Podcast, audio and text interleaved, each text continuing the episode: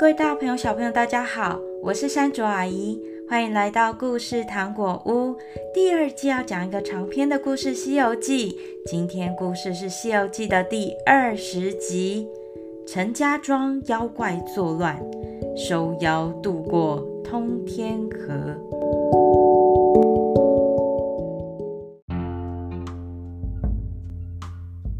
时间过得很快，不知不觉。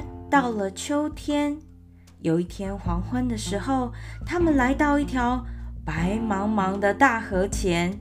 河边的石碑上刻着“通天河”三个大字，下面有两行小字，意思是这条河有八百里这么宽，很少有人渡过。因为一时无法渡河，他们就商量先找一户人家住下，明天再来想想办法。他们顺着远处的锣鼓声来到了一座村庄，看见有一户人家门前挂着斋戒的旗子，就想说去跟他问可不可以住上一晚。庄主陈清一见到悟空、八戒、沙僧，吓得直喊：“妖怪来了！妖怪来了！”唐僧连忙说。别怕，他们是我的徒弟，虽然长得有点丑，但是都是捉拿妖怪的高手哦。听完唐僧的话之后，他终于平静下来了，反而对着唐僧说：“我们有事相求。”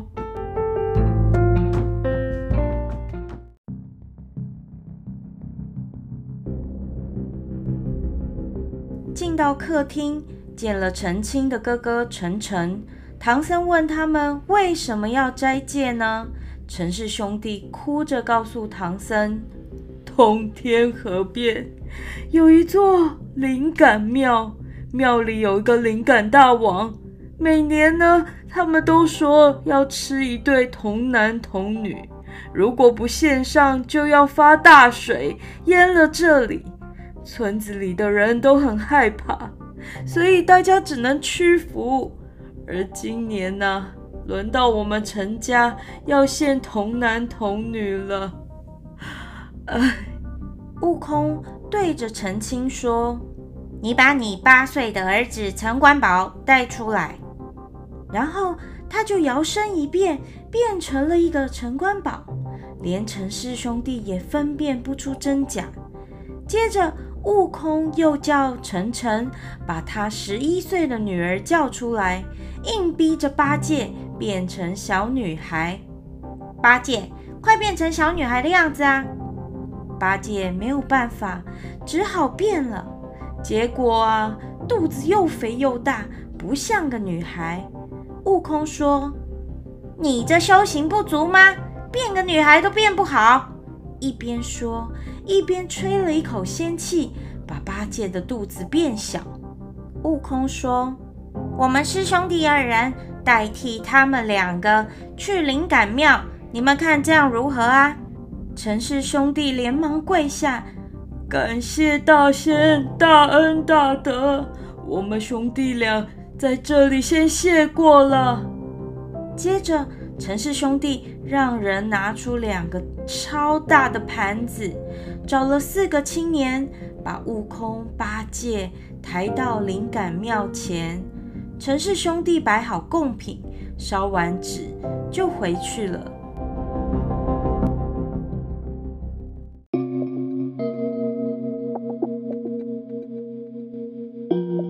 陈家兄弟走了之后，不过一会儿。刮来了一阵狂风，从风中跳出了一个妖怪，伸手就要抓八戒。八戒一急，跳下供桌，露出了原形，拿起了九齿钉耙，就要跟他对打。只听“唰”的一声，打下了几片冰盘大小的鱼鳞。哇，是很大片的鱼鳞哦！妖怪转身跳到空中。悟空也现出了原形，和八戒驾着云追了过去，并且大喊：“妖怪哪里逃？看我齐天大圣孙悟空把你打得落花流水！”当那妖怪听到对手是孙悟空的时候，慌忙的变成了一阵狂风，钻进了通天河。悟空猜想，那应该就是河里的妖怪，就和八戒驾着云回到了陈家庄，把打跑妖怪的事告诉师父和陈家兄弟，大家都很高兴。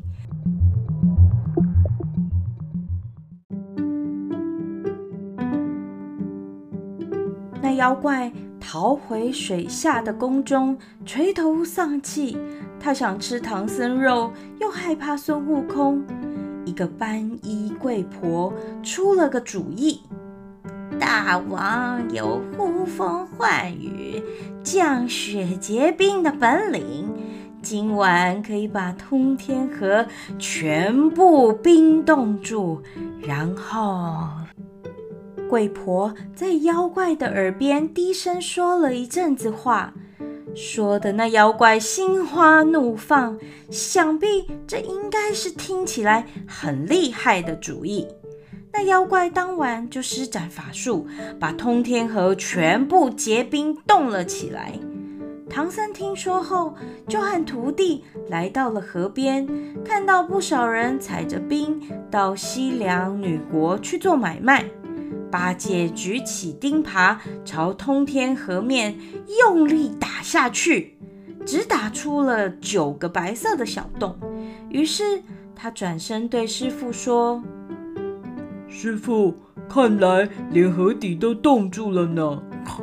我们可以趁这个时候走过河面呢。”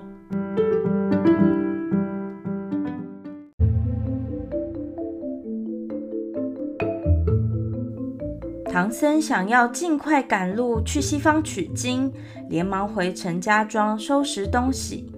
陈氏兄弟很快地帮他们准备好了干粮，又用稻草把马蹄包住，以免白马会滑倒。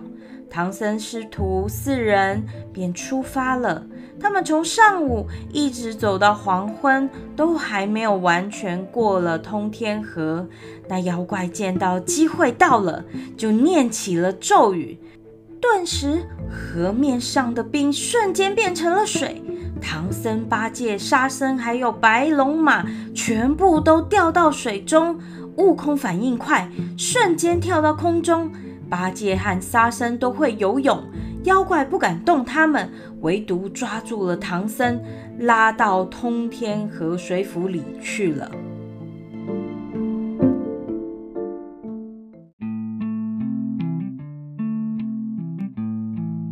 八戒、沙僧捞起了行李，牵着白马，念着避水咒，跳出水面，和悟空会合。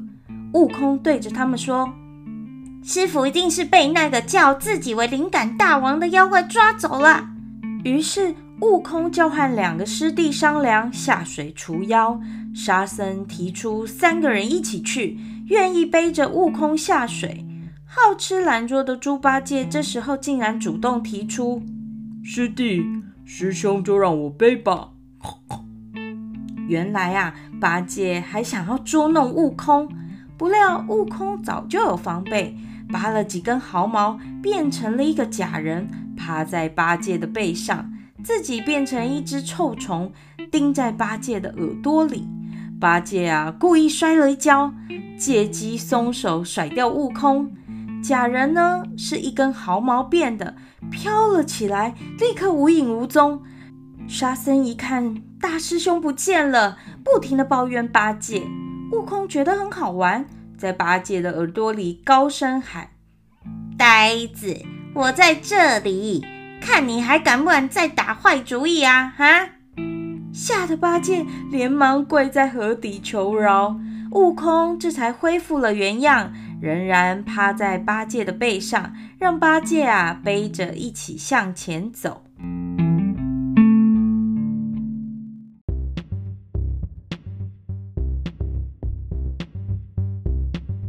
他们三人来到妖怪的住处，发现门外没有水，于是悟空变成了一个长脚虾精婆，跳到门里。只见那个妖怪和斑衣贵婆正在商量怎么样吃唐僧肉。他找不到师傅，就来到后宫，发现唐僧在一个石洞中，就上前安慰师傅。悟空从原路出来，见到八戒、沙僧，让他们两个来引妖怪出水面，自己到水上等着。八戒、沙僧按照计划到洞门前大喊大叫，妖怪听到了声音，马上冲了出来。他们把妖怪引出来之后，就打了起来。不料那个妖怪有一对铜锤，十分厉害。三个人打了两个时辰，仍不分胜负。八戒、沙僧假装战败，逃出水面，冲着悟空大喊：“来了，来了！”不一会儿，妖怪果然追了上来。悟空举起了金箍棒，迎面就打。妖怪闪身躲过，举起了双锤还击。还没打到三个回合，妖怪就招架不住了，一口气。又溜进水底，沉了下去。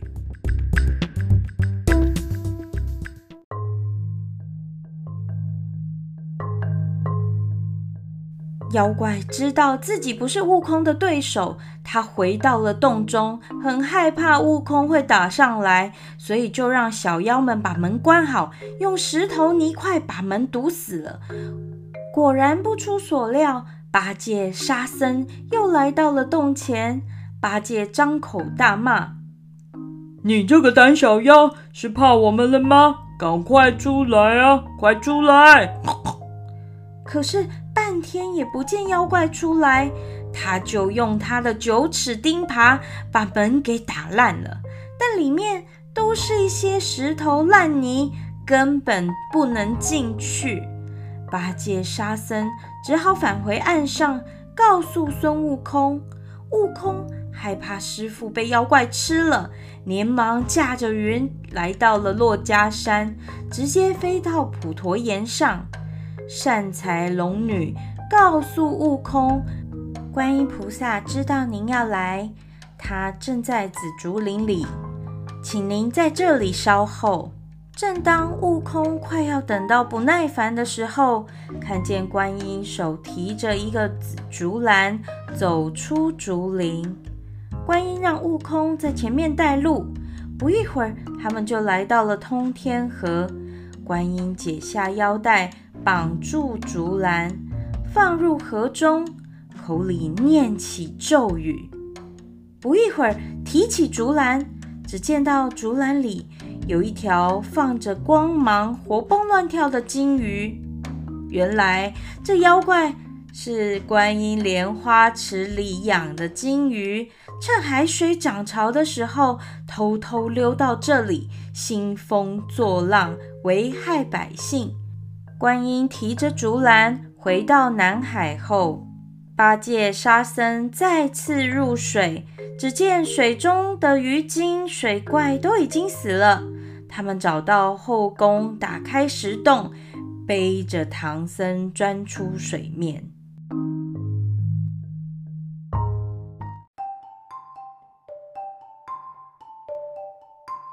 陈家庄的人都很感谢他们。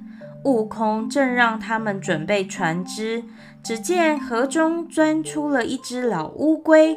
老乌龟对着唐僧师徒说。为了感谢大圣赶走了妖怪，我送你们师徒过河。原来那个水洞是老龟过去的住处，九年前被妖精霸占。悟空自然十分高兴，连忙请师父等人踏上龟背，过了河。老乌龟请唐僧到西天。见到如来佛祖时，帮他问一声，什么时候可以变成人的模样？唐僧满口答应，告别了老乌龟。唐僧一行人继续向西天走去。《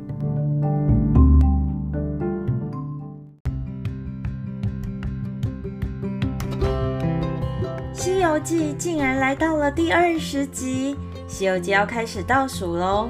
山卓阿姨想要邀请大家来故事糖果屋粉丝团留言，告诉我，除了《西游记》，大家还想听什么呢？接下来还有多少冒险等着他们呢？预知故事后续，请听下回分解。对了对了，山卓阿姨在 Pocket 上面看到小学一年级的玉泽留言，听说你十一月十七日就满七岁了。山竹阿姨提早一天要跟你说生日快乐，希望你可以健健康康、平安快乐的长大。可以的话，也请玉泽的爸爸妈妈可以到故事糖果屋粉丝团私讯我留言。那山竹阿姨有一个小礼物想要送给玉泽哟，那就期待你跟我联系啦。今天的故事就到这里喽，我们下次见。拜拜。